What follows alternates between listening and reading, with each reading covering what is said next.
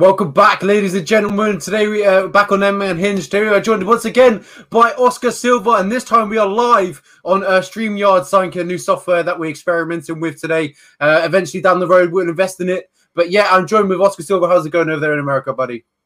Yeah, it's going great. I actually wasn't too excited about this fight when it was originally announced, but the more I think about it, the more nervous I get about my pick.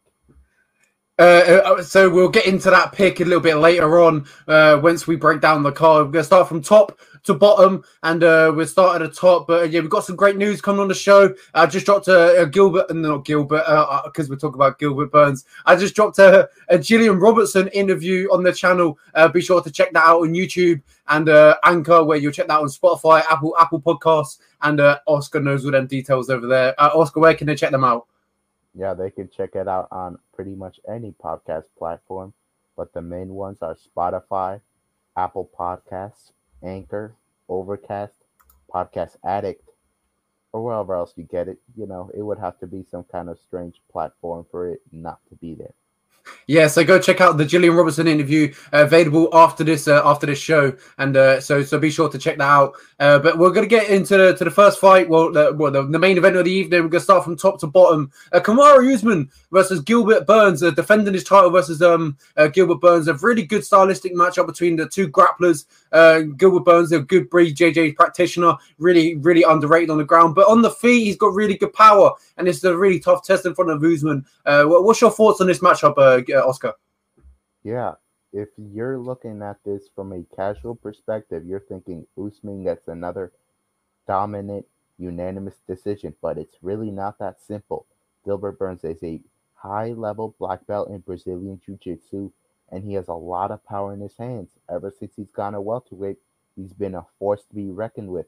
He's knocked out Alexei Kunchenko, he's beaten Gunnar Nelson, he knocked out Demian Maia and he nearly finished the former champion that Usman beat to claim his title, Tyron Woodley.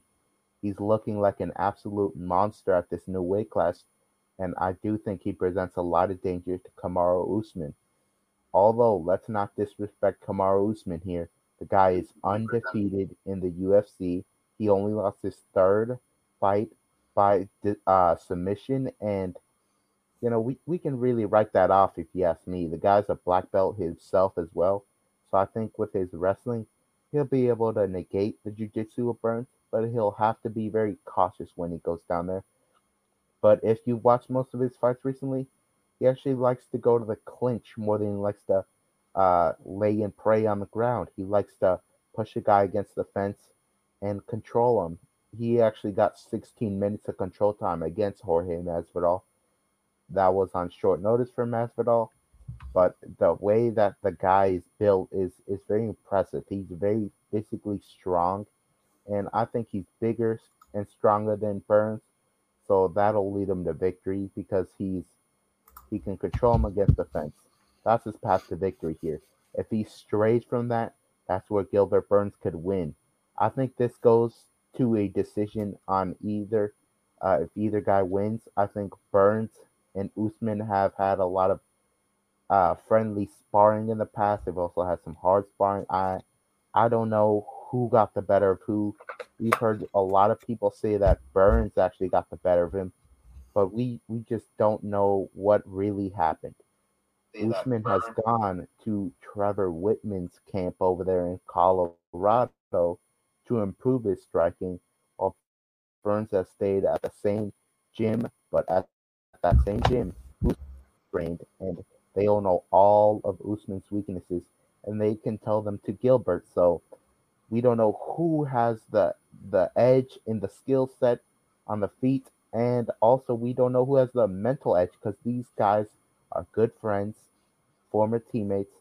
I don't know what's gonna happen here, but I will have to side with the safe pick, the big favorite, Kamaru Usman by unanimous decision. How about you? See, that's what makes this fight so interesting. It, these two were former teammates. They know each other's game so well. They, they were training partners. They sparred with each other regularly, a daily basis, and now they're fighting each other. It's interesting because they have they've seen each other. They've seen each other grow, uh, becoming to better fighters as as the future went on. And it's so interesting because they're going to know each other's game just like that. They, they've been training with each other for years, and uh, it's just it's just going to be an interesting fight. And uh, hopefully, there's no bad blood between it. I think they're okay. I think they're you know, it's not a massive rivalry. They just like they ended up fighting each other for the belt. But you know, Kamaru Usman, man, he's he's an animal, man, and I, I do see him taking this win. And uh, I feel like um Whereas uh, other fighters that who are fighting Gilbert Burns well will be like you know timid to take him down because of his BJJ. But I feel like Usman, you know, he's going to be able to take him down and he's going to be able to avoid the def- uh, the attacking offense uh, from Gilbert Burns on the ground. I feel like uh, uh, Kamaru Usman is very good at his submission defense, being able to n- nullify uh, the submission offense coming his way. And I think that's what's going to be the story of the fight. I think uh, Kamaru Usman will take him down uh, in the in the ready in the early rounds, and that's when we're going to see how really good Usman is, uh, how how he can take him down at will, and how he can control him on the ground. Someone as high skilled and high leveled as Gilbert Burns, and just sitting there controlling him. And this is what we're going to see in this fight. I think Usman controls him on the ground, and in the later rounds stands with him, and just you know tra- they trade punches, and it's a really good five round fight. Uh, I think Usman takes it by decision. Yeah, that's what I went with as well but it will not be easy. Gilbert Burns is a savage. Mm-hmm. Uh, I don't think Burns has the edge in the power. I honestly don't know who has the edge in the power here, but that could be the determining factor in the judge's eyes because whoever lands the more effective shots could get the hand raise here. Yeah, one hundred percent. Uh, early on, I think uh, Gilbert Burns can be very active uh, with his hands. He'll be throwing a lot of combinations, a lot of leg kicks. I think will be coming in from his way. I think he's going to try and nullify that calf kick. Uh, that calf will try and shut it down just to limit the movement of Kamaru Usman. Try and stop him from shooting. Maybe a potential knee. You, we don't know. Uh, Gilbert Burns might fake that knee, uh, try and stop Usman from shooting in. That's we've seen that in the past when you know strikers like to kind of fake that knee when they're fighting wrestlers. And but you know if Kamaru Usman does take Gilbert Burns down, he you know that that's his world as well. He's a BJJ practitioner. He's a black belt. You know, he's a really high skilled BJJ um, practitioner. He's been around uh, BJJ his whole life. He's he's really skilled on the ground. And he said there recently that he will throw up a submission anywhere and everywhere recently, and that's incredible to think about. You know, that's really scary. If you're Kamaru Usman, you really don't want to get caught in a submission.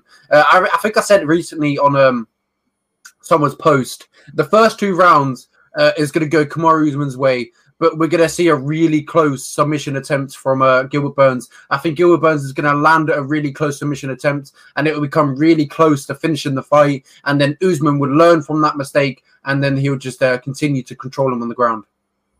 Yeah, I also have questions about Gilbert Burns' cardio because while he did go five rounds with Tyron Woodley, that was a Tyron Woodley that was not presenting any threats in that fight. He was extremely timid and he was really not firing back when uh, Gilbert was throwing. So I I wonder how Gilbert is going to process being possibly dominated and will he get tired in those later rounds because we know Usman is a perfect five round fighter. Here's a fun fact if you didn't know. He's never ever sat down on a stool in between rounds.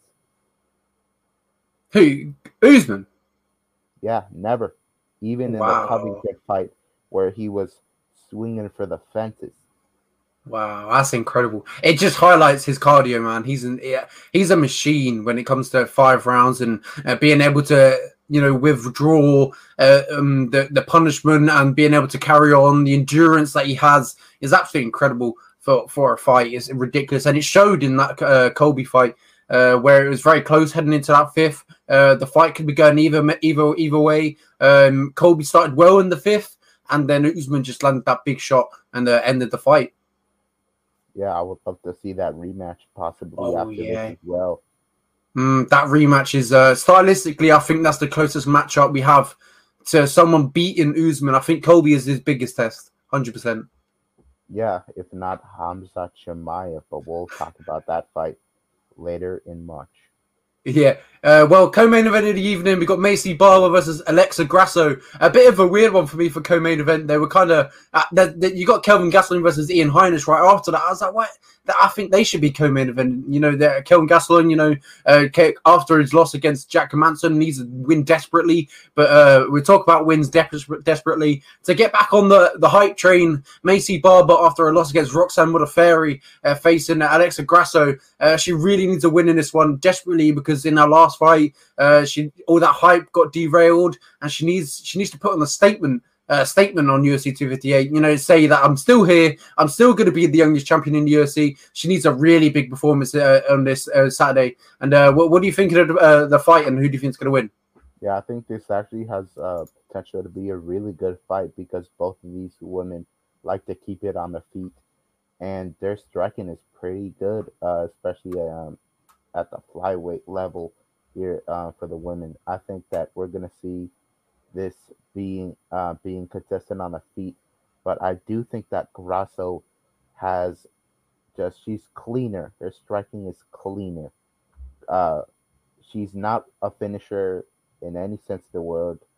Uh, other uh, other than the fact that she nearly submitted Carla Esparza in Mexico City back in 2019. That that was an insane submission she nearly pulled off against a former champion, and that was a split decision against a former champion. We we cannot ignore that. And let's not forget Maycee Barber is coming off an ACL injury that we we don't know how she'll look in the octagon on that on her leg. I don't know. That could be a factor here, especially when she might need to move away from an, an, an aggressive uh, Grasso. Grasso is coming off a big win after moving up to flyweight because she could not make that uh, strawweight limit back in uh, January of 2020, and she looks much healthier at this weight class, and her superior boxing shall leave her with victory. But Barber likes to finish fights. That's the only way she's won. She's won on the feet. She's finished a ton of people, including uh, someone you just interviewed, Gillian Robertson. She's, you know, she's very uh, well respected. She's seen it all really, and she finished her. So that that's a really good win on her record, but I I don't think uh, Grasso's chin is is like you know that Mexican warrior spirit is no joke. We saw that with Brandon Moreno. They can take a shot and keep it coming. And she actually said she was inspired by Brandon Moreno. She says she wants to be champion uh, and represent Mexico here. And I think this is a step forward for her. She gets the unanimous decision here. How about you? Uh, yeah, as you said there perfectly, this is a good fight. Uh, but I would like to have seen uh, Kelvin Gastelum and at the co-main event. In even though it, it, doesn't really make any difference, you know, they're both going to go three rounds at the end of the day. It doesn't really, you know, uh, if Kelvin Gastelum goes to the game event, he's not going to fight five rounds. He's going to be three rounds anyway. Even though there has been potentially talks of a co-main event and main event being five rounds. Have you heard about that?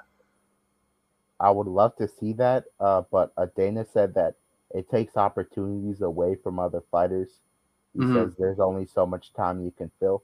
But let's be honest, some of those uh, early prelim fights, uh, they can go to the wayside. Not on this card, but on certain cards, they can definitely go to the wayside. If you ask me, if we're gonna if we're gonna sacrifice three rounds of Melo versus uh, Maras for uh, say Tony Ferguson versus Paul Felder, uh, that's an easy trade if you ask me. Yeah, exactly. Uh, best way I could put it. But anyway, Maycee Barber versus Alexa Grasso. You said there perfectly. Alexa Grasso, her boxing's more sharp, more crisper. She's got more pop on you. Well, I wouldn't say more pop, but more sharper. Uh, but Barber, you said there, has got that power on the feet. She reminds me of a lot. Uh, very similar to you know uh, Miranda Maverick because uh, they both got power. They both got very heavy hands. Uh, Barber can end the fight uh, very, quickly. Um, but does she? That's the problem. She has to end it in bunches. Uh, she's not a, a KO, one punch KO, not and not any woman uh, in, in in MMA is a one one KO punch, unless she names Cris Cyborg, Amanda Nunes, Valentina Shevchenko, someone like that. But yeah, when it comes to uh, I know, low, not not lower level, but you know, when it comes to other names other than them, uh, it takes a lot of punches to finish the fight, and um, we've seen it again in Maycee Barber. It takes a uh, when she does eventually finish the fight, she's got heavy hands on the on the feet, and uh, she does finish the fight. She gets women very hurt. We've seen it against, how you said there, against Gillian. She got her very hurt. Uh, the the referee stopped it on the cage. Um, and so yeah, she's finished uh, a lot of fights in her career. Uh, her last win was against, uh, is said there, Gillian Robson for a loss against uh, Roxanne Modafferi. Uh, before that, she uh, she had wins over JJ Aldrich. She uh, kneed her and pun- then KO'd her with punches. Uh, before that, she knocked out Hannah Cifers, ground and pound. Uh, but yeah, uh, this is a layoff that she's uh, uh, more than a year uh, since uh, her last fight against Roxanne Modafferi. And uh, I, I feel like, um, as you, you put it perfectly, a unanimous decision win for Alexa Grasso. I think she's going to stick to her, her point fighting. I think she's going to this is a good opportunity for her. She almost finished the fight against Carla Esparza. If the floor, if the fight does hit the floor, I do give the edge to Alexa uh, Alexa Grasso. I think she's uh, she's got a better uh, BJJ. Uh, she's got a better wrestling. Um, but yeah, Alexa Alexa Grasso, you know, she's very good on the on the on the on the striking as well in her own right. She's very crisp, very sharp. Uh, I feel like she'll stick to her jab the whole night, and uh, we'll see her just jabbing and moving. Yeah, also, uh, I think that this could be a split decision, but you never know with these judges, you know. And let's not forget that Alexa's never been finished by strike; she's never been knocked out. So I have no reason to believe that uh, Barber should be able to get the finish here. Let's not forget Grasso has much more experience.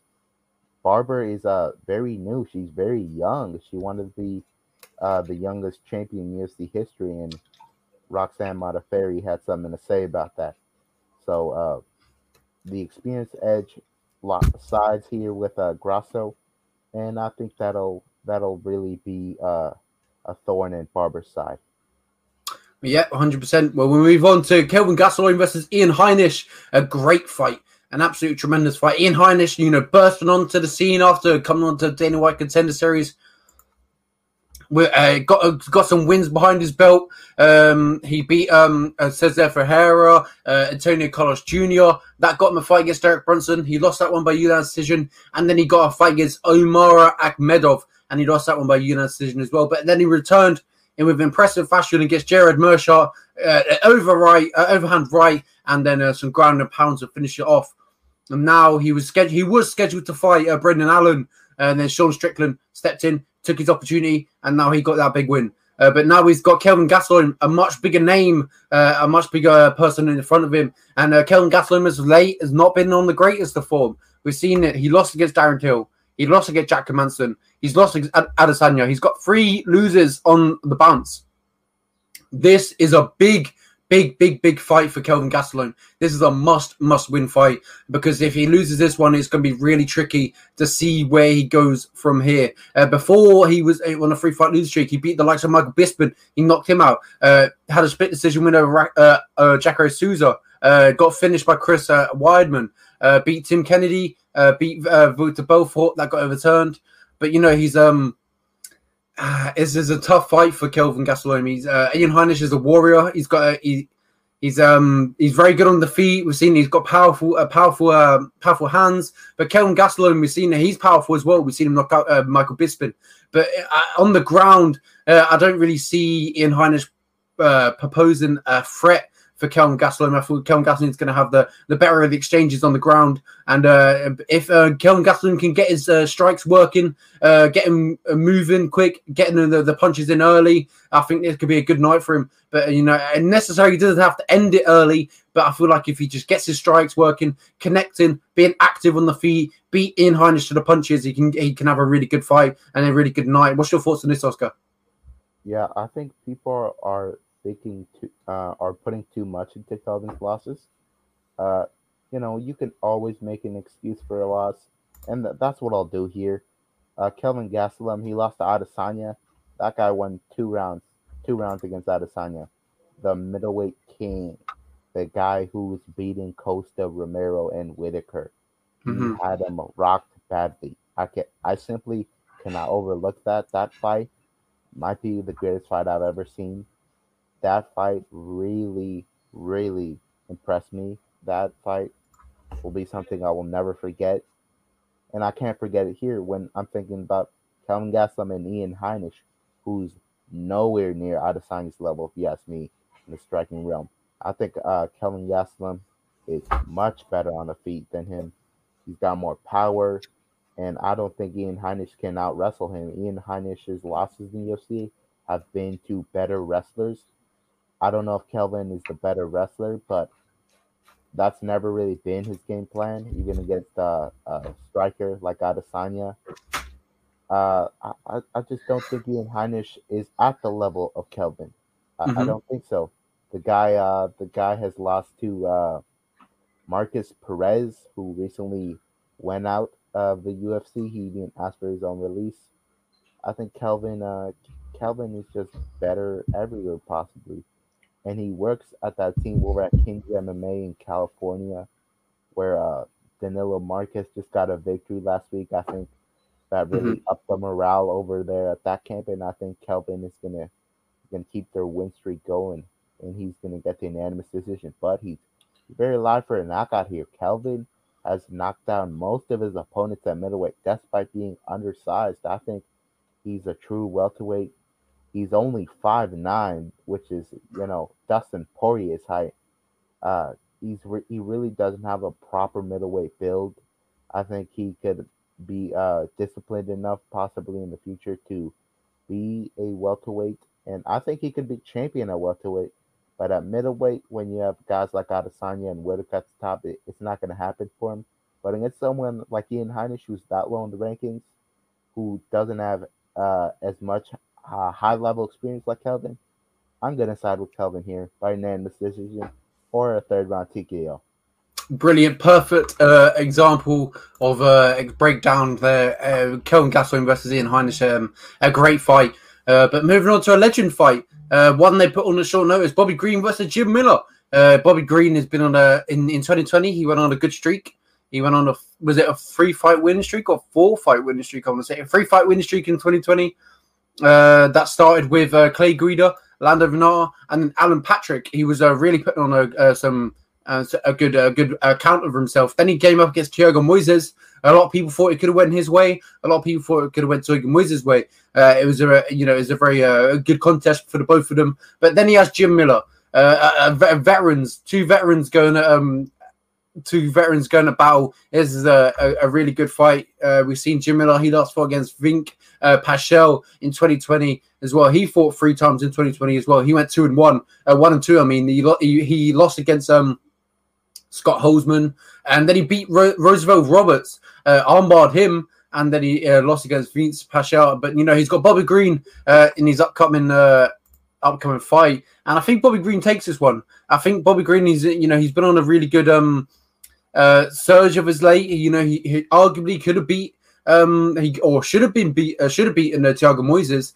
Uh, he should have got a, a, lot of people thought he should have got the nod that night, and uh, you know I feel like he's he's got the momentum against his side. Uh, I, I, feel like uh, the different stages of their career. I feel like uh, Jim Miller, you know, he's a veteran. He's um, you know, always there. You know, get. I don't want. I don't want to say that word, but I, I feel like I have to. I feel like he's like a little bit of a gatekeeper.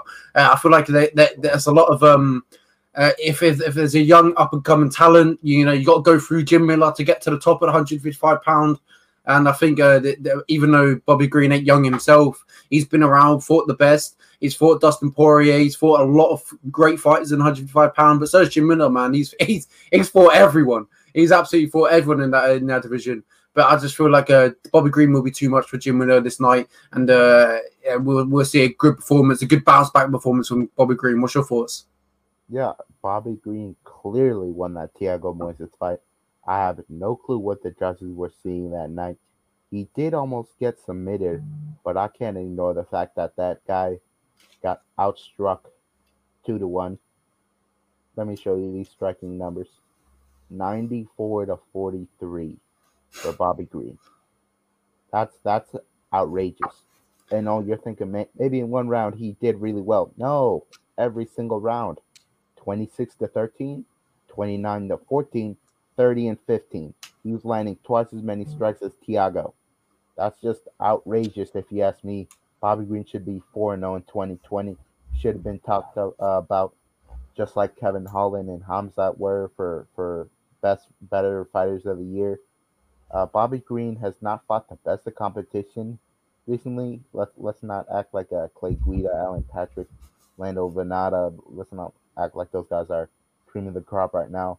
And Jim Jim Miller, I, would group him with those guys as well. I think uh, Bobby Green could get it done here. And also, uh, Jim Miller's coming off a loss to Vince from Hell Pichel. Uh, you know, Vince from Hell Pichel, he's he's actually not lost too many fights as of late, but I don't group him in the amongst the better guys either. So I'm gonna side with Bobby Green by unanimous decision because of the fact that he's been very active as of late, despite that uh, little uh, setback against Moises, and he's gonna he's gonna be just the aggressor here. Jim Miller is gonna try to take him down. Bob Green showed good takedown defense against Clay Guida. He's not gonna be uh, so Jim Miller won't be able to get those takedowns, so he's gonna get pieced up on the feet, and since he's got Lyme disease, his cardio has not been the same. In the third round, he always looks terrible. And Bobby Green actually has had some pretty decent third rounds, especially against Lando Vannata. So I'm gonna side with Bobby Green here by uh just a beating. It's gonna be a beating if you ask me. And I think he's more motivated. Mm-hmm. Yeah. Jim, Miller has had more octagon walks than anyone else, even Donald Cowboy Cerrone. He's seen it all. He's he's already fought his heart and soul out in the octagon plenty of times. And I think Bobby Green is hungrier. Bobby Green says he doesn't feel like he's respected by his peers yet. Everybody respects Jim Miller, but uh, doesn't exactly get the respect he deserves. So I think he's more motivated and he's better on the feet and he's got good takedown defense. So there we go. Unanimous decision, Bobby Green, unless he slips on a banana peel and gets submitted. but he didn't that didn't happen against Thiago Moises, so I have no reason I have no reason to believe that it'll happen here. How about you? Uh, yeah, exactly how I'm putting it. Bobby Green uh, in absolute beating. Uh, I feel like uh, in the in the first round, Jim Miller's going to shoot a lot. We're going to see a lot of takedown uh, attempts, and Bobby Green will be equal to it. We'll see him st- stuffing a lot of uh, shots, and uh, he'll get straight back up, and you know then punches uh, will come in fast and a lot as well. Uh, so yeah, that that that I believe we have one more main card. Uh, yeah, Julia Ma- Marquez versus Maki Pitolo. Uh, we'll go through that one, and then we'll just quickly talk about the pre- prelims. We don't want to hold you for too long, but there are some decent prelims uh, on on this on this fight. Some really good ones. Uh, just think about this: Ricky Simon versus Brian Kelleher on the prelims. That that's a great fight, a really good fight, and um the first fight of the evening, we've got Gillian Robertson, who I just spoke to. Uh, you know, link. Uh, I can't keep plugging it. I just spoke to her. Uh, the interview is on YouTube. Uh, you can watch on Anchor and all the platforms on Apple uh, on podcasts. Uh, Gillian Robertson versus Miranda Maverick. Crazy fight. Really good stylistic matchup. And that's the first fight of the evening. Incredible. but yeah, we'll, we'll quickly go through this last main card and then we'll quickly give our picks uh, for, for the prelims. Then we'll move on to the Bellator Light Heavyweight uh, Championship that just recently got announced. Insane, insane. Anyway, Julian Marquez versus uh, Makati, um, Maki Pitolo. Uh, this fight is in a really good fight. Um, we saw um, Julian Marquez in his last fight against Alessio Caro. He lost a split decision. That was in 2018. It's been a long, long while for um, uh, Julian Marquez to get back to the octagon. Uh, but once upon a time, he choked out Darren Stewart. He head kicked Phil Hawes. Uh, if you have not seen that that that KO, a ridiculous KO, uh, all you have to do is look at Dana White's reaction after that KO to see how like how gnarly it was. It, incredible. Uh, but yeah, absolutely tremendous. Uh, a lot of his um, wins do come by a, a KO. He has a win, believe it or not, in 2016 over Matt Hamill. Did you know that, Oscar? Wow. I had no clue. Uh, I was I'm actually watching season three of The Ultimate Fighter right now, and uh, Matt Hamill's one of the more prominent characters on there. Yeah, that's really surprising. Yeah, it was in 2016. Um, after Matt Hamill got released from the UFC in 2013, he went on a, a, he lost three fights in a row and he got knocked. Well, he got finished in the first one by uh, knee bar, and they got uh, uh, punched. Uh, well, got um KO'd by Sokoudjou. Oh my god, do you remember him? Sokoudjou from Pride Days, big long dreads. Oh yeah, yeah. Yeah. Beast, oh, man. yeah. He got knocked out by him, and then he got knocked out uh, by uh, Julian Marquez. And uh, yeah, Julian Marquez got a win over Matt Hamill uh, in 2016. But um, And then he came to the UFC and knocked out Phil Hawes in the Dana White Contender Series with a massive head kick. Uh, choked out Darren Stewart. Uh, lost to Alessio Di Chirico and then kind of went away for a bit. And uh, this is his first fight back.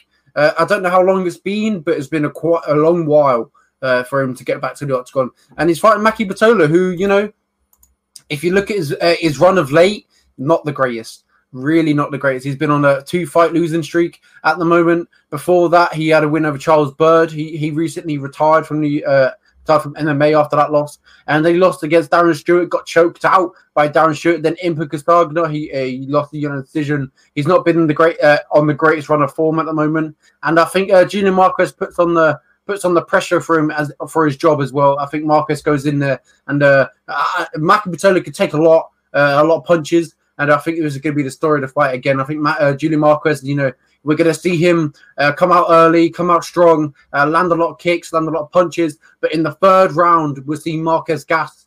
Uh, because you know he hasn't been in the octagon for a while. He throw everything into that first and second round, and Maki Pitolo, after wearing all them punches, uh, will make a little bit of a comeback, but we're too little, too, too little, too late. What's your thoughts? Yeah, that actually uh, is a pretty accurate description of how I see it going as well. Marquez is coming off a long layoff. I believe it was a back injury that he sustained, uh, and he did go to a split decision with Alessio Di Chirico, and we we've learned that Di Chirico is not quite the best in that middleweight division. Uh, he was on a three fight skid uh, after that fight, so I I don't really know how legit Marquez is, but he's a very scary. He's got a lot of power in his feet and his uh, and his kicks. He actually knocked out, you know, as you said, Phil Hawes. He's knocked out guys with one punch in the past.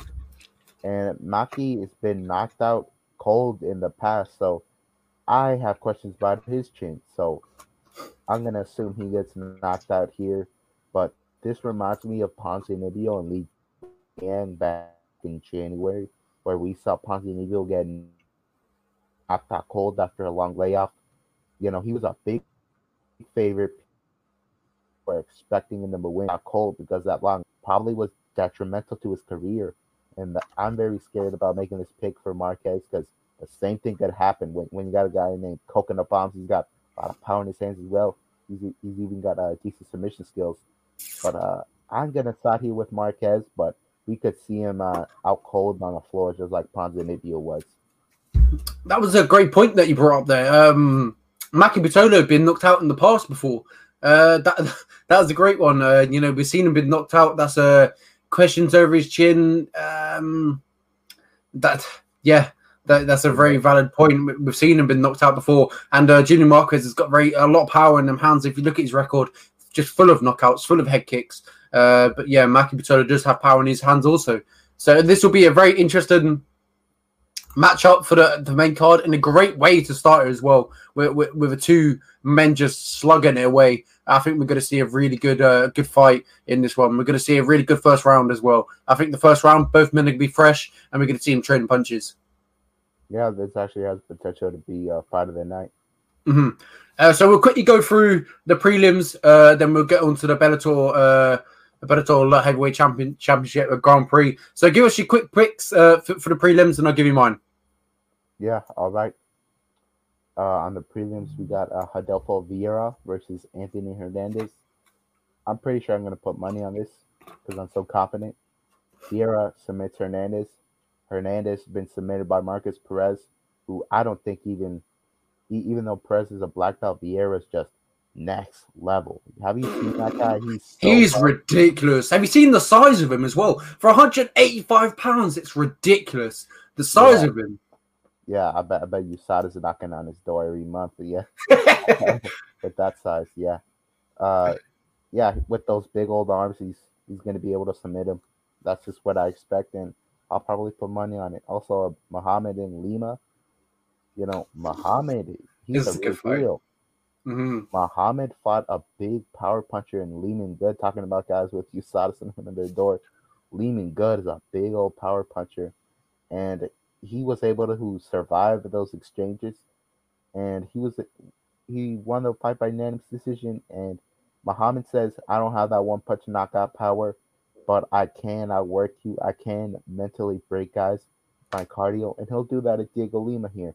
As we've seen in the past, usually one sibling does well and the other does not. Douglas Lima is welterweight champion. This guy's been knocked out by Li Jingliang. Uh, so I'm going with Muhammad by unanimous decision, and I'll probably parlay it with uh, Vieira by submission. You know, those are pretty predictable fights if you ask me. And uh, Viana and Martin, that's a coin flip. That's a coin flip fight. When you get rocked by uh, what's her name? Uh, uh, Martin. She got rocked by uh. Hold on, give me two seconds. By Cifers, yes, Cyphers. Cifers, yeah, had a Cifers, yeah.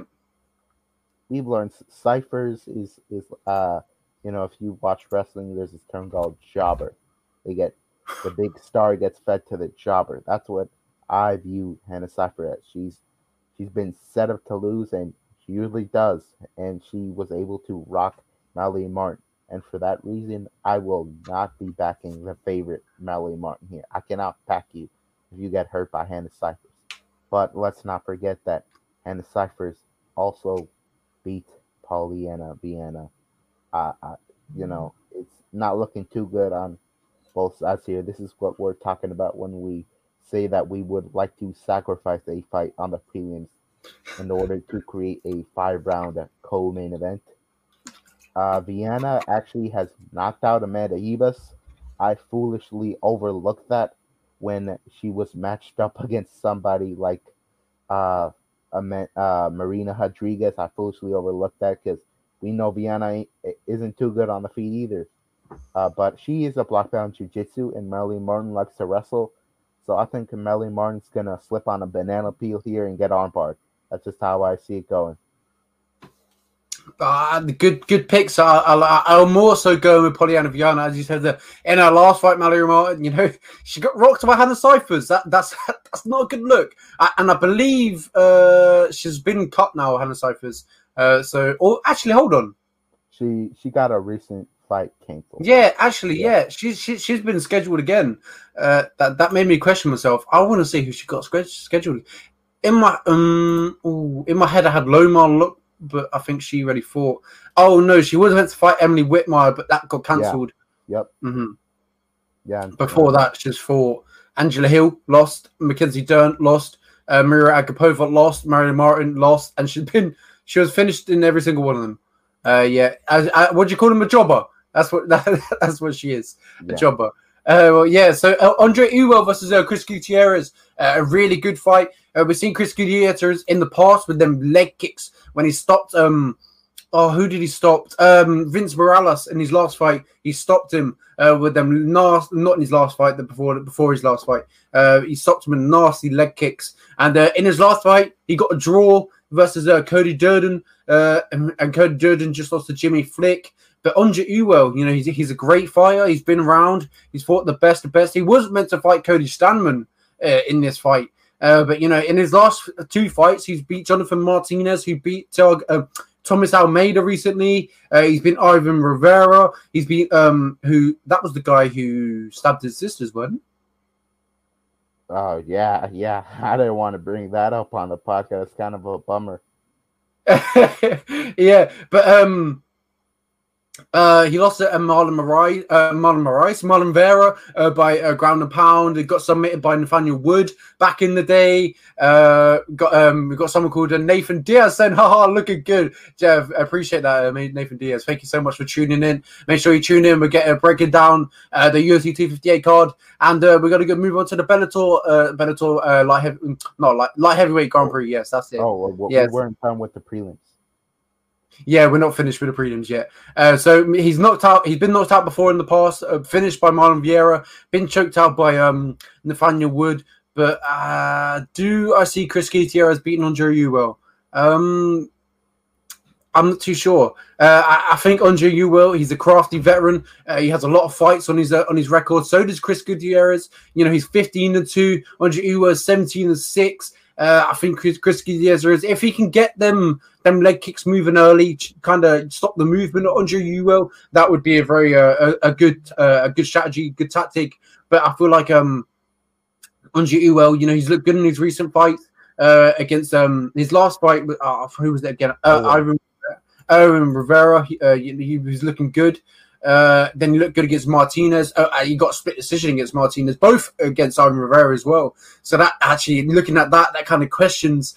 Oh, I don't know. Um, I'm going to switch it. I'm going to go with Chris Gutierrez. I think Chris Gutierrez uh, finishes him.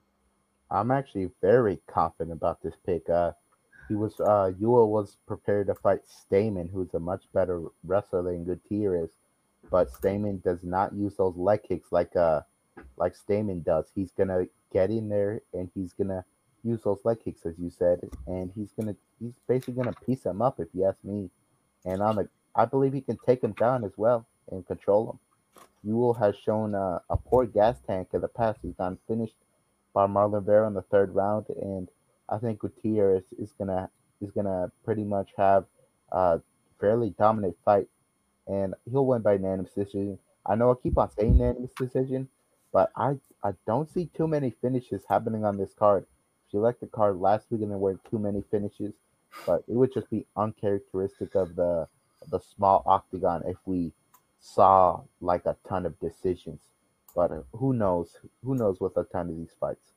And Yeah. after that, Ricky Simone and Brian Kelleher is a fun fight. Been booked on multiple occasions. It's gotten canceled, which has always bummed me out. But we actually ended up seeing that Uh, we're actually going to end up seeing this fight. And unless Brian Kelleher lands a big bomb or gets a guillotine, I think Ricky Simone gets this fairly easy. I think Ricky Simone is the better wrestler. He's he's actually uh, gotten bigger wins, but you know we've seen him get submitted in the past, but never by guillotine. So I, I'm I'm gonna be confident that Brian Kelleher is just gonna hope to get a guillotine, and Ricky Simone will slip his head out and he'll keep him on his back, and that'll result in a Ricky Simone unanimous decision. How about you? Uh, yeah, before we move into that, uh, we got a comment in the section. Uh, it said, uh, Gasoline versus Ian Heinisch prediction. Uh, what was your prediction? Uh, Yeah, I actually had Gastelum by unanimous decision, but he's very alive for a third round knockout because uh, despite Ian Heinisch being from Colorado, his cardio hasn't seemed to be the best, and Gastelum was doing really well against Adesanya even in the later rounds. Yeah, I, I, I went with uh, Kel Gastelum, even though you know he hasn't been looking as great as, as of late. Free fight losing skid, uh, lost against Jack Manson in his last fight. You know he got um knee barred, uh, lost against Darren Till, and then that war against Israel Adesanya. He won two rounds, arguably against uh and maybe even free. It, it could have went either way that night, and um he he, he was the one who kind of really pushed kind of really pushed Israel Adesanya at his best. Uh, that's the only fight we've ever seen Israel Adesanya in trouble. Uh, we've seen him rocks in that fight. We've seen Adesanya got rocks from that head kick. Uh, five foot nine, Kelvin Gastelum landing a head kick on Adesanya. Ridiculous. Uh, but yeah, uh, Kelvin Gastelum is a warrior. He's got that Mexican heart. Uh, but yeah, in this fight, I think Kelvin Gastelum takes it. I think we've seen, I think we see a really good bounce back performance from him. And he said, he said uh, recently earlier on that he doesn't have a middleweight frame, and I agree with you. You know, he's very small for the division. Uh, a lot, a lot of times he's going to get overpowered. A lot of the a lot of the men are bigger than him. Ian Heinisch, in this case, uh, probably I think is a little bit bigger than him. He's got a wider frame. Uh, it, um, have we seen on Kelvin Gastelum? He's just got like a big, a big belly-ish sort of. Uh, he's just like got a lot of um.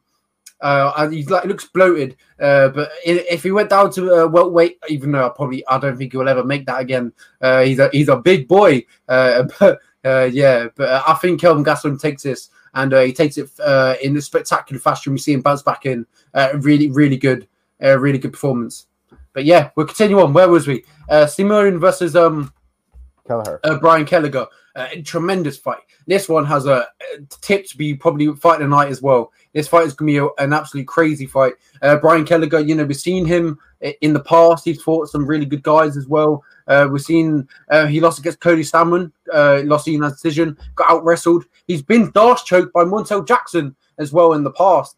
Uh, incredible to think about that. Uh, guillotined Odie Osmond uh, and then Ray Rodriguez in his last fight. Uh, Ricky Simon in uh, recently he knocked out uh, he arm triangled. I mean, uh, oh, this is going to be a Pirrello uh, and then he beat Ray Bold by split decision. Before that, he's lost to Ray Ray Ray Font, who's now top five in the division. Uriah Faber got uh, finished by him on the uh, on the feet.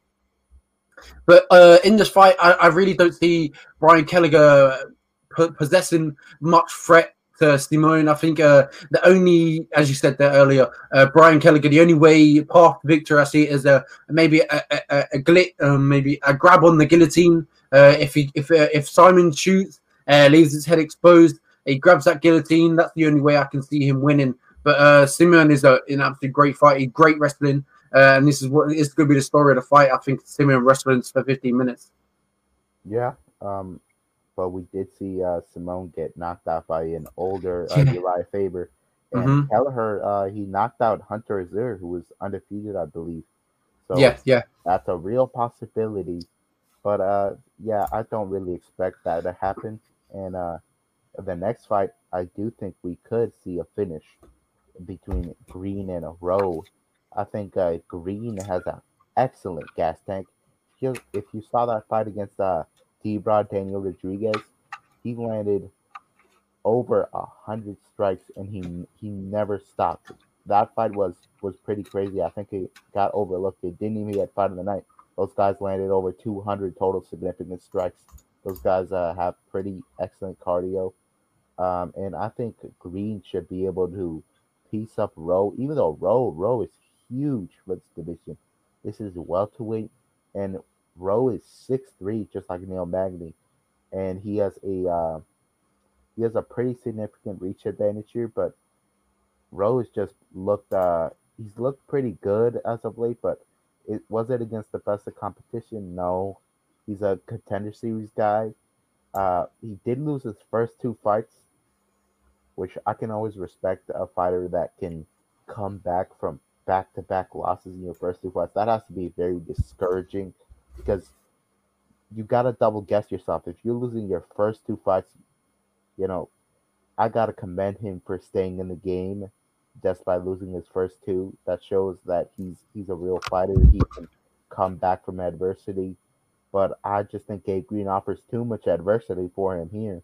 Gabe Green has gotten most of his wins by submission, and I expect him to submit Phil Rowe here in the first or second round.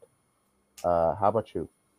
Uh, that's a great way of, of, looking at it. But um, uh, we've, we've seen Gabe Green in the past. He's been knocked out uh, by Jalin Turner, and he's also been knocked out by Rando Abata uh, but, uh, in the past as well. So, as uh, the Oscar, the famous Oscar line, I've got to have questions about his chin. Oscar. so, but Philip Rowe, if you've seen it, we've seen it in his recent fights, his finishing fights. Uh we've seen it in his last fight against Leon Shahbazyan uh, where he knocked him out on the contender series. And I think uh, he has a lot of uh, submission wins under his belt as well, a lot of rear naked chokes. Um, do I see Philip Rowe knocking him out? I, I, I see Philip Rowe knocking him out. I see that it's going to be a finish from Philip Rowe. Uh, we've seen Gabe Green been knocked out in the past uh, twice back to back. Uh, since then, bouncing back, obviously, uh, then lost against um, Daniel Rodriguez. Uh, I think Philip Rowe finishes him in the fight, and he finishes it early on. Yeah, that's a real possibility. I am not too familiar with those two. They've haven't had they haven't had too many fights in the UFC, so there's a lot of question marks there. And as you said, uh, including uh, Gabe Green's chin, which uh, that could be exposed. But in the next one, uh, Miranda Maverick said she wants that second round finish, and so did Gillian. this is uh, this is not a striker versus grappler matchup, but uh, in terms of the methods.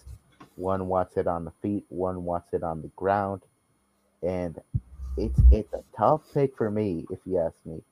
Uh, I'm gonna have to side with Maverick because I think he's a little cleaner on the feet.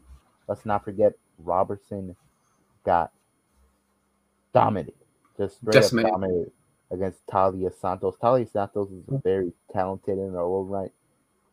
Uh, she's much more talented than Miranda Maverick. I don't think Maverick uh, uh, has the level of jiu-jitsu of Robertson, who got that black belt from Dean uh, Thomas. I think uh, Gillian Robertson could get a submission, but I, I wouldn't bank on it because uh, we've seen her, we've seen her just kind of let down the betters in the past with with those submissions.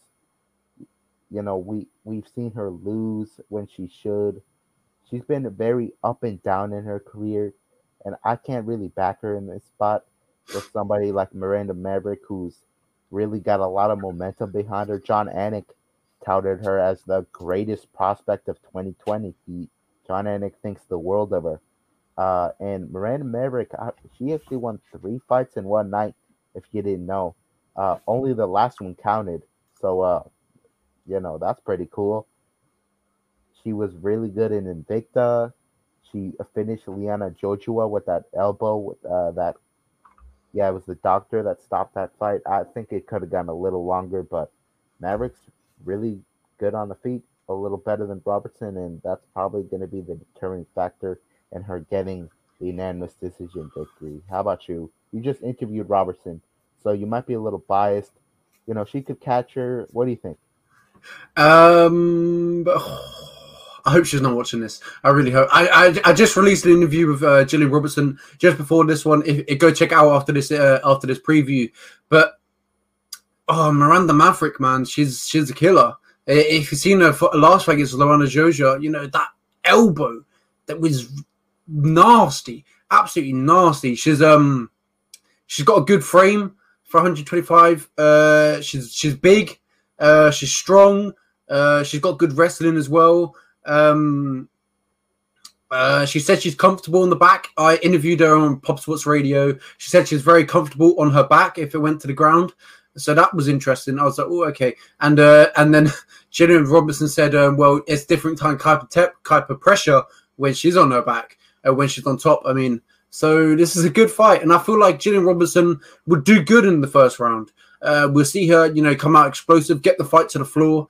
Um, control her, look for some submissions, uh, not not be successful, and then that second round where both men, uh, both men, both women predicted a finish, that would be a crazy round in that second round. I think that would be a really good round because both women will be hunting for the finish, and I think it will come Gillian Robertson's way.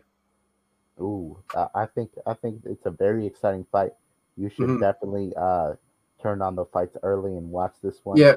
I, I, say don't bet on this one. If you're a better, do not bet on this one. This is a really close, close fight. Yeah, you uh, you were saying uh, Gillian should watch, uh, should probably not listen to this.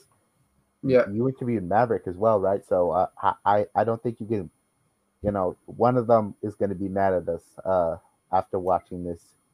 Uh, yeah. Sorry, whoever loses, it's it's going to be close. I gotta both, give both women. Both. Mm-hmm. Yeah. Both women have tremendous, tremendous potential. Um, uh, in the future, I'd love to see Moran Maverick take on Maycee Barber, who's fighting uh, early on. That would that would be a mate, crazy, crazy fight. Uh, but but not not yet though. Both women early on. Uh, I'd like to see it when they're both top five, uh, top ten. That would be a good fight to see down the line, hundred percent. Well, that's our picks. That's our picks for UFC 258. Uh, Nathan Diaz put in the chat. Um, who you guys got for the Bellator light heavyweight tournament? Rumble versus Romero. Who you got? That's a perfect segue into our next uh, segment of the show and the last one. Uh, Bellator have came up huge in 2021 and have announced a crazy, crazy light heavyweight tournament in, uh, with some of the best names in the light heavyweight division that we've seen in recent years. Uh, Rumble coming out retirement. Uh, Romero uh, moving over to Bellator. Corey Anderson moving over to Bellator, Ryan Bader, um, Vadim Nemkov, who's a beast, um, and I can't pronounce the other guy's name. I'm wondering, uh, I'll, Oscar. I'll, I'll, I'll, take a crack at it. I'll just pull it up right here on a Bellator's Instagram. They uploaded a bracket to Instagram. Mm-hmm. All right, I'll take a crack at it. There's a there's question marks on it if uh, his name has an I or Y in it but uh, his name Yag Shurmuradov. Yag Shimuradov. Yeah, Yag Shimuradov. I got it down. You know, I crazy. Got, uh, and his first name is yeah Davlet Shagmuradov. Mm-hmm. So this go. is the this is in, incredible tournament. Uh, we'll look at the bracket. I'll get the bracket up uh, on my phone and we'll talk about it. The first, what one do you want to talk about first? Romero versus um Romero versus uh Rumble. yeah, let's talk about the right side of the bracket. Uh, Rumble, and Romero, and Nemkov and Davis for the belt. We'll talk about that side of the All right. bracket first. Good, good. All right, you go first. All right, so Rumble and Romero is a dream matchup. It's something we've uh, MMA fans have fantasized about, and I think uh, Rumble has had a has had a really long layup. He struggled against DC twice and got submitted. Romero will not possess that submission threat like DC does, but uh, you know that wrestling advantage from Romero might really give him this win, but we've never really seen Romero come out with a wrestling game plan, and that's what's going to cost him. I think he gets clipped here.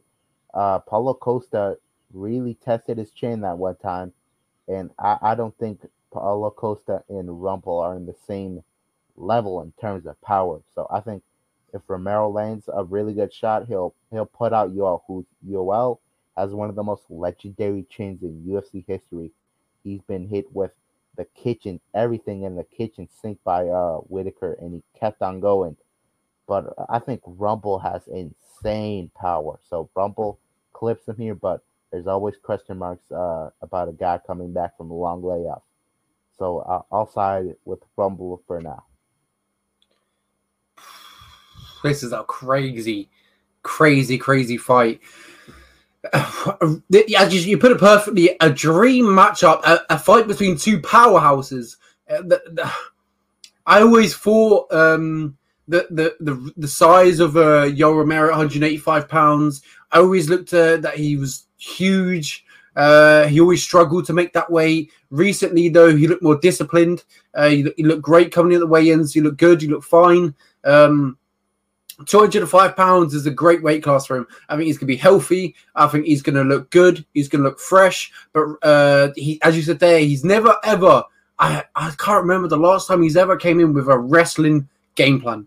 He's always came in to strike, and that, this is what's so good about this matchup because, uh, as you said there, Rumble doesn't really have to worry about that submission offense. Uh, every time he's lost a fight, he's um, he's lost via submission. We've seen him lost against Daniel Cormier, submissioned, uh, and I think that yeah, yeah, exactly. He's still up on middleweight.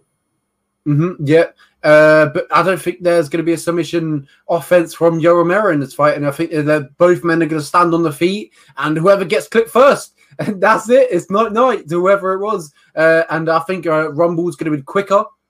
I think he's going to be the more powerful. I think his strikes are going to be crisper, and I think he's going to be more technical on on the feet. I feel like his one twos are going to be straight down the barrel, really sharp, uh, really quick as well. I think that's going to really catch Yo Romero how quick he is for how big he is, and uh, he'll get clipped early on, and that'll be the end of the fight, and we'll see Rumble return in spectacular fashion. Yeah, that's A crazy, crazy fight, a crazy fight though.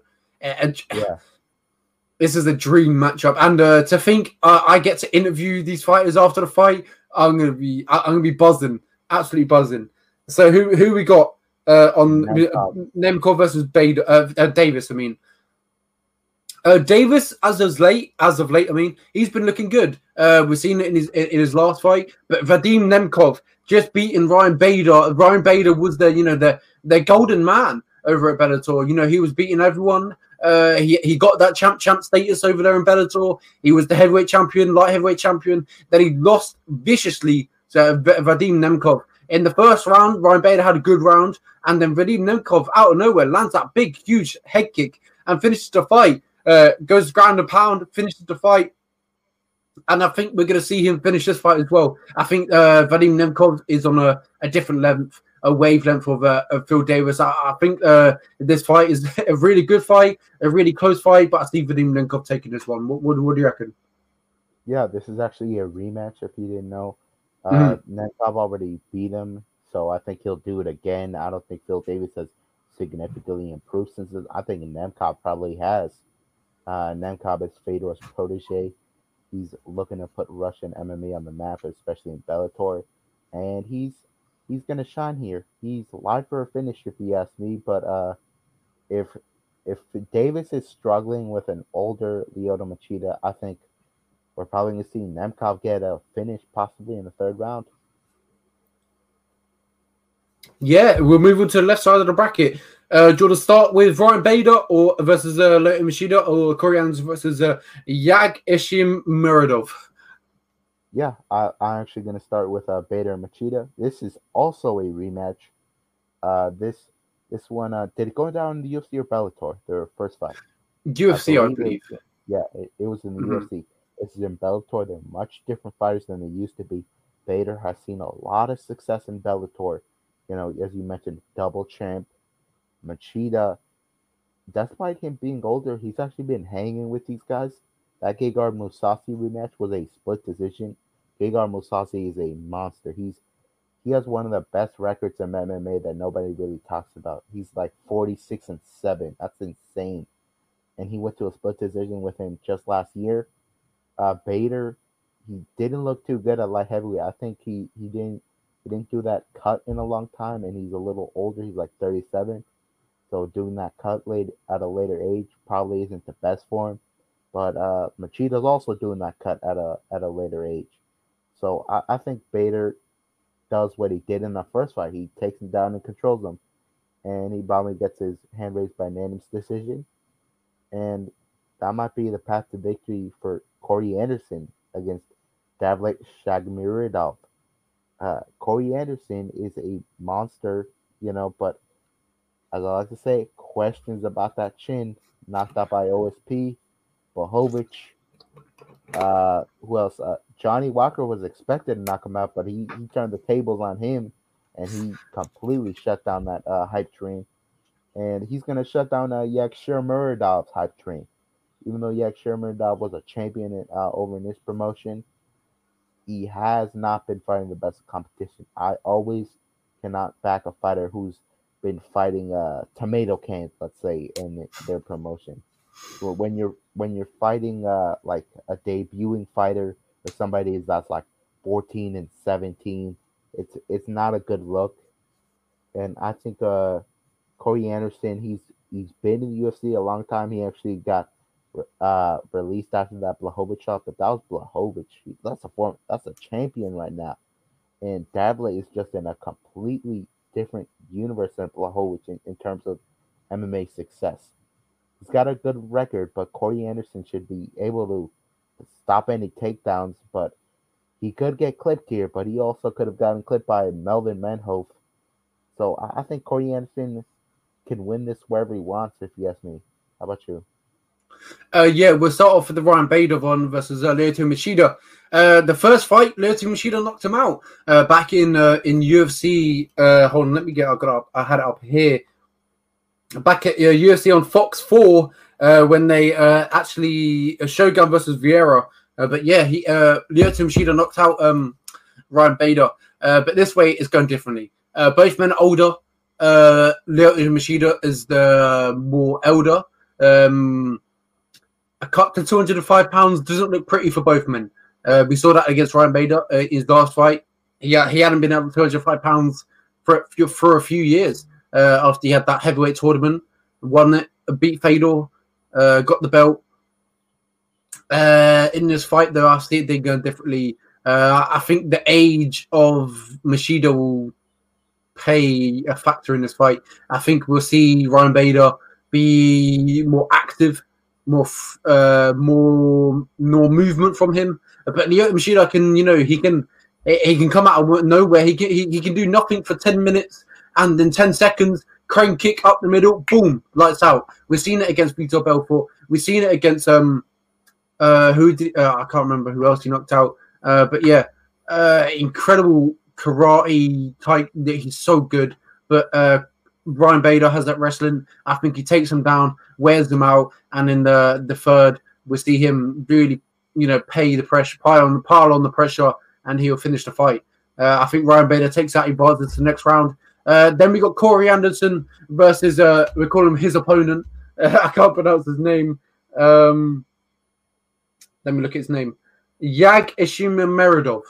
Uh, as you said there, perfectly. Uh, you always have questions about someone who's not been fighting the best of competition. Um, so that's always uh, question marks. But uh, Corey Anderson, elite level fighter. You know, he's been in the UFC, uh, but there, there's questions about his chin been knocked out to get against OSP, been knocked against against Jan, who's now the UFC light heavyweight champion. But you, you just need to look at where these men and who they've fought in their career to really pick a winner. Uh, I think US uh, Corey Anderson, who's been in the UFC, been in Bellator now, he's fought the best of the best, and I think he takes his fight and he derails the hype train. Yeah, the let me just read you some of the records off of a Dabblers competition in case anybody's trying to say, oh, he fought fought decent guys in there. He did. His last win was uh, a guy that was 15 and 3, Alexin Botorian. But before that, just two fights before that, he fought a guy that was 4 0. That's that's kind of being a bully, if you ask me. A guy that's 4 0, only his fifth fight, when he's 15 and 5, that that's that's a mismatch uh, anywhere. And also, there's a guy that was 17 and 15. That's that's not a pretty record in any sense the word. So when if those guys are amongst your wins and your fairly recent wins within the past uh, three or four years, uh, I gotta have questions about how really good are you. Danilo Marques had some questionable wins, but he proved he was the real deal. He submitted uh submitted Rodriguez and he got that win against uh against uh Ibrahimov. Uh, you know, I, I think uh Yagshimadov has to prove himself to me. And that's why I'm picking Corey. Yeah, as that cow picking Corey as well.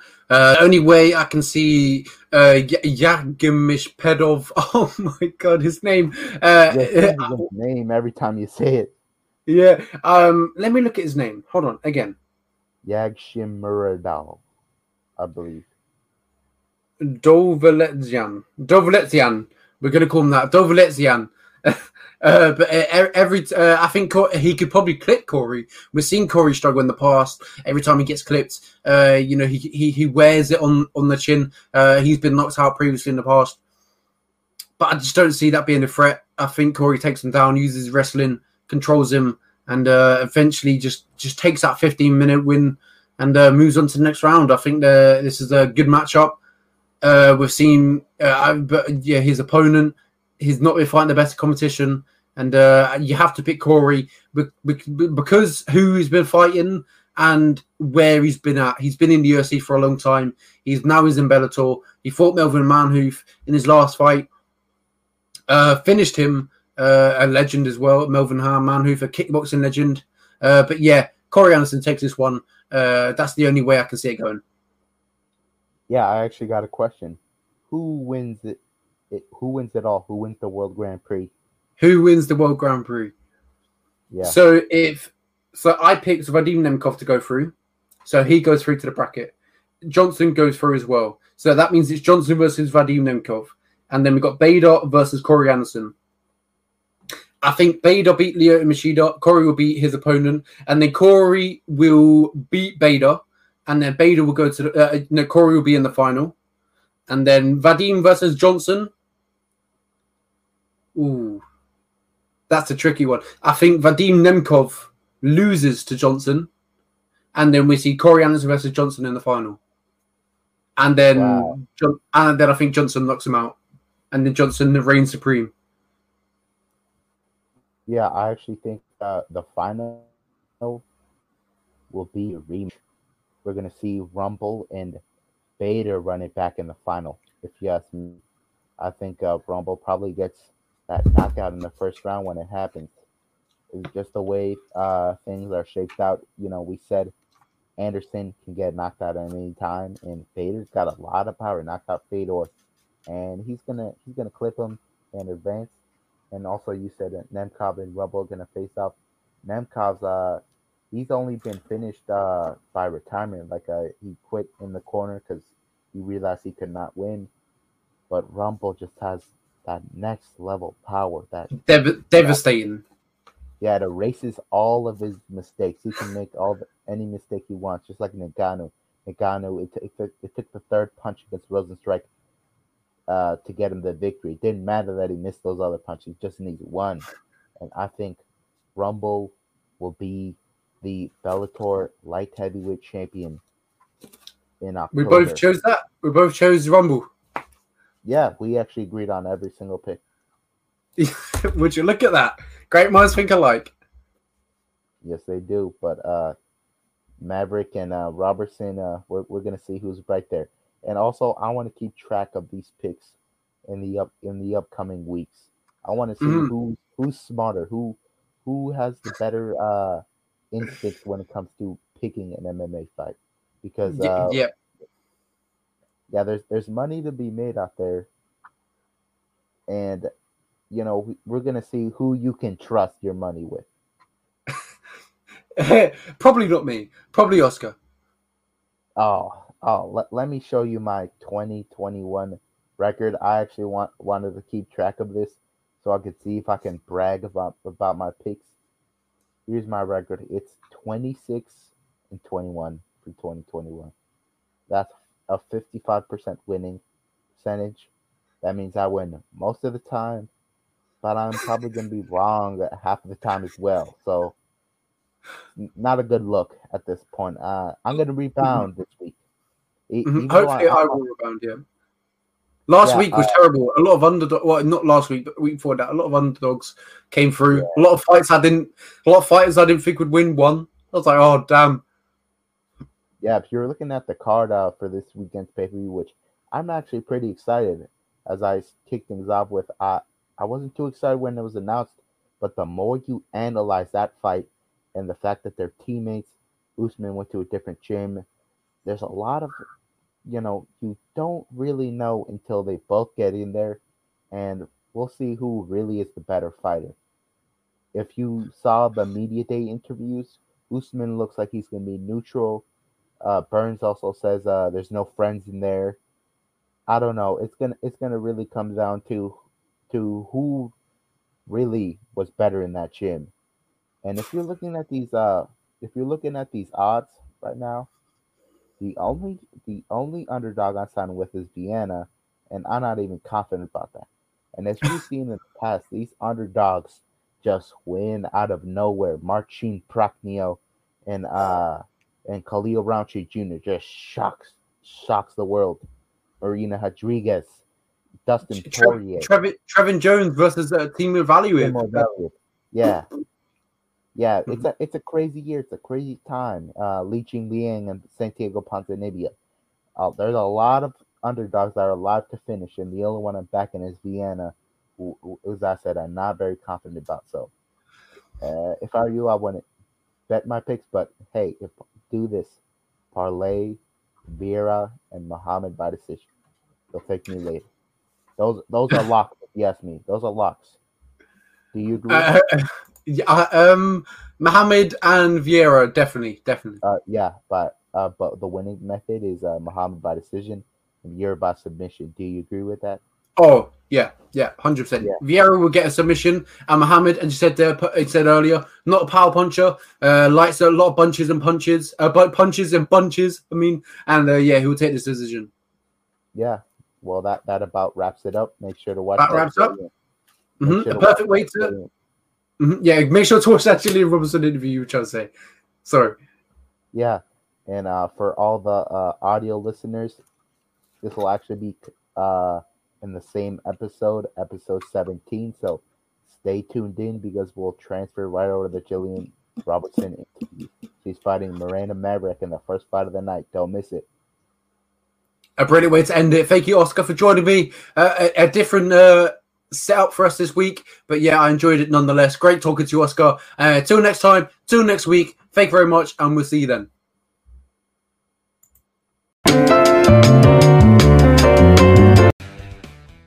Well, I'm joined with my next guest, uh, the the red-headed machine, Gillian Robertson. Uh, how's it going? How are you?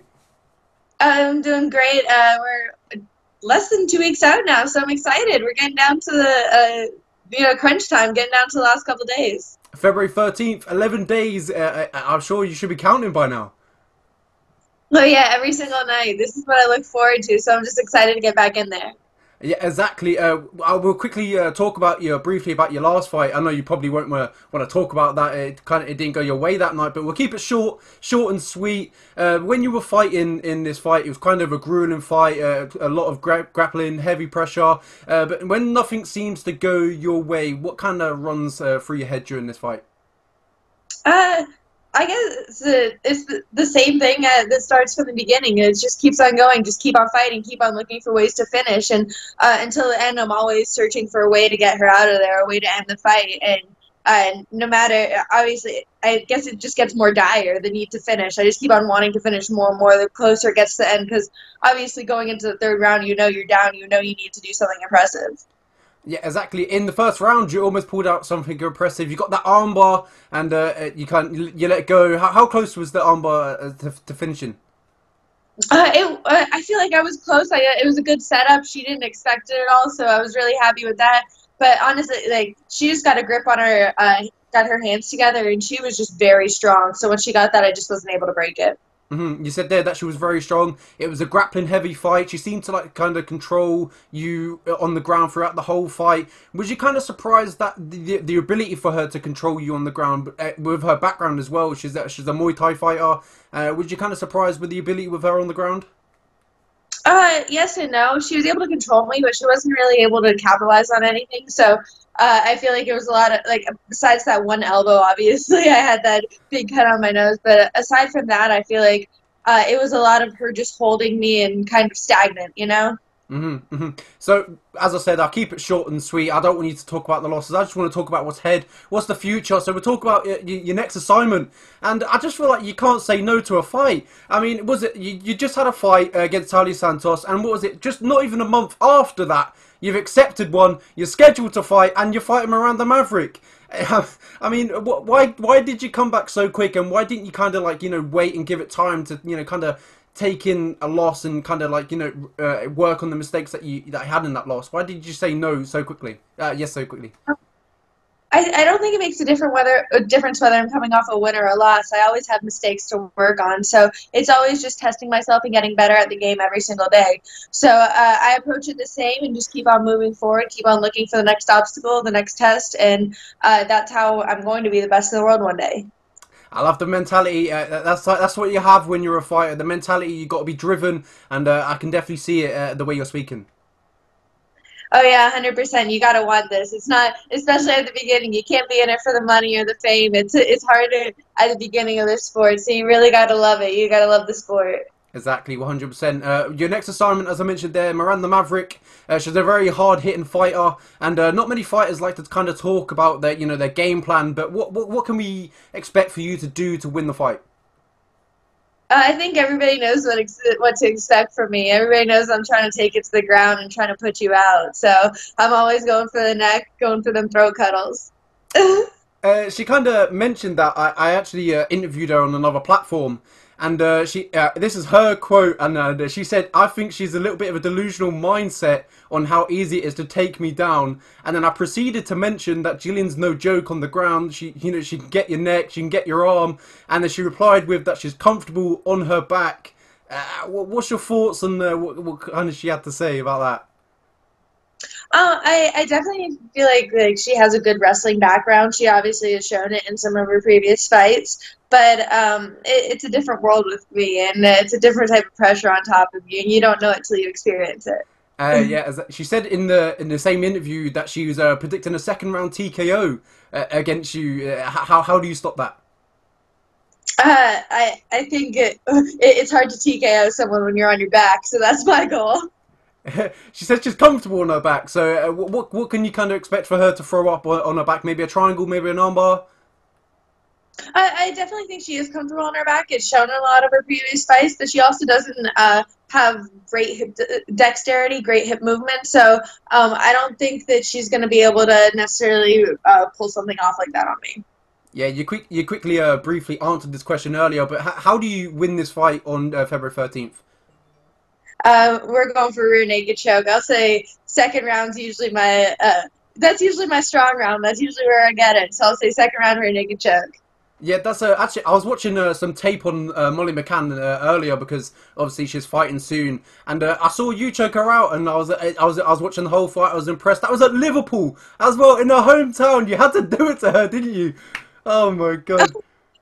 That was my uh, first UFC fight, really outside of the TUF House too. My UFC debut was in the TUF Finale, so it's like that was my first UFC fight with like the full UFC kit and everything. I was so excited, and uh, I get to go and she was the Cage Warriors champ, getting signed to the UFC. I was like, that was probably the most nervous I've ever been for a fight. But Molly is 100% the coolest opponent I've ever had. Still to this day, we'll message each other.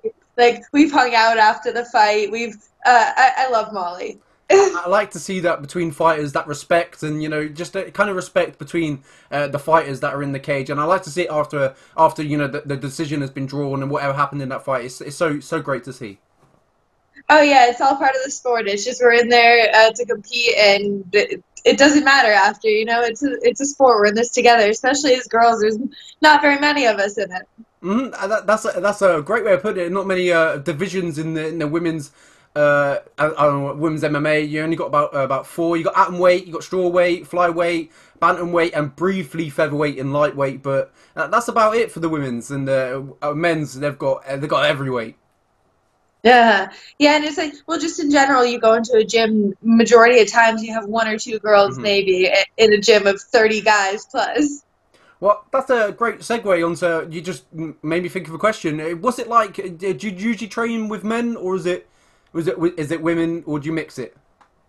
Uh, primarily, I my main drilling partners are men. So I have uh, Jose Shorty Torres and David Evans. They're my two main drilling partners, mm-hmm. and um, so I'm drilling with them every single day. And a lot of my live rounds are more with girls. I do go with guys too. Like I'll get my live rounds with both those guys, but then I'll do some with the uh, girls too, just because uh, they move different. Girls are more flexible. Girls uh, just do a, a, lot of different. They play the game different than guys do. So you got to get your rounds with both. They're probably a little bit more patient than the men. Men like to kind of you know rush their work a little bit. I think it's the opposite. I feel the like opposite. girls are like yeah, girls are probably more the ones who are trying to get at it, you know, trying to scrap, where guys are gonna like pick you apart and trying to figure out your game a little bit more. Uh, yeah, a little bit more feisty. You could probably say the women are. Yeah, I feel that. yeah, well, uh, it's great to be uh, talking to you. I didn't want to hold you for too long. You know, you got a fight coming up soon. I want you to prepare with Din Thomas uh, as much as you can as possible. Oh, thank you so much. It was a pleasure talking to you today. Thank you so much. I, I hope you win the fight because uh, you're you're a lovely uh, girl to speak to, and uh, you're a great fighter. And uh, I wish you all the best in the future. Oh, thank you. Have a wonderful day. Thank you very much. Thank you.